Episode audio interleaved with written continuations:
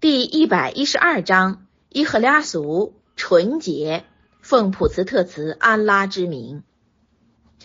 你说他安拉是独一的，安拉是无求的，他未产未被产，无疑是他的对等的。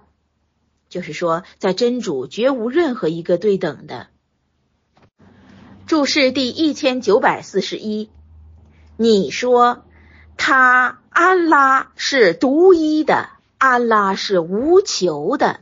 这句话的解释就是不依赖任何一物，他是供应万物之需求的，他不吃不饮，永久长存。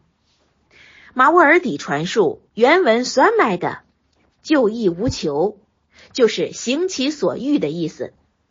又传酸麦的，就是一般理智不能穷其究竟者。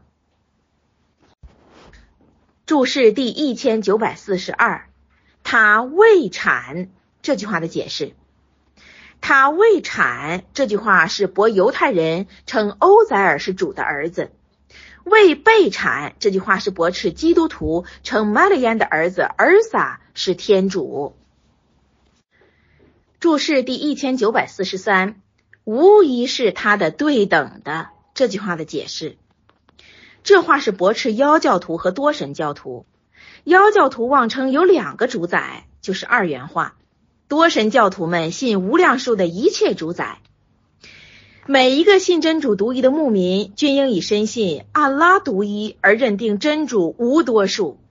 以深信安拉无求而否信真主有变更和不全的情形；以深信真主无产生无被产而知道他不求传统的机缘；以知道真主无与同等的而知他无对象无抵触。